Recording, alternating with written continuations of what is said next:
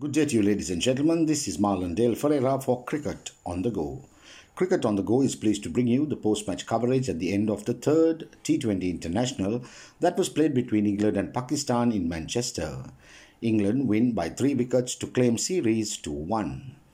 England wrapped up the three match T20 series over Pakistan 2 1, winning the final match at Manchester by three wickets as Jason Roy eventually struck form with a top score of 64, whilst the home team chased down a target of 155.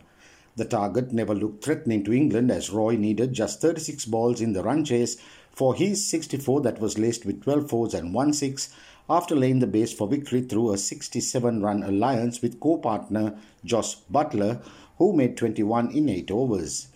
Although Roy was dismissed as early as in the 11th over, the second batsman out, England had plenty of overs and wickets in the bag with only 63 more runs to get. David Malan with 31 saw to it that England kept the Pakistan bowlers at bay, whilst Eoin Morgan made 21 in 12 balls for late order batsman Chris Jordan to get the required 4 runs in the final over and seal the resultant series with 2 balls to spare. Pakistan were prevented from making a total that could have put England under pressure as leg spinner Adil Rashid took four wickets that included the top order batsman Babar Azam for 11, Shoaib Maqsood for 13, and Mohammad Hafeez for 1. Opener Mohammad Rizwan with 76 from 57 balls with 5 fours and 3 sixers kept Pakistan in the match but a total of 154 posed no problems for England as Jason Roy took matters into his hands when England batted.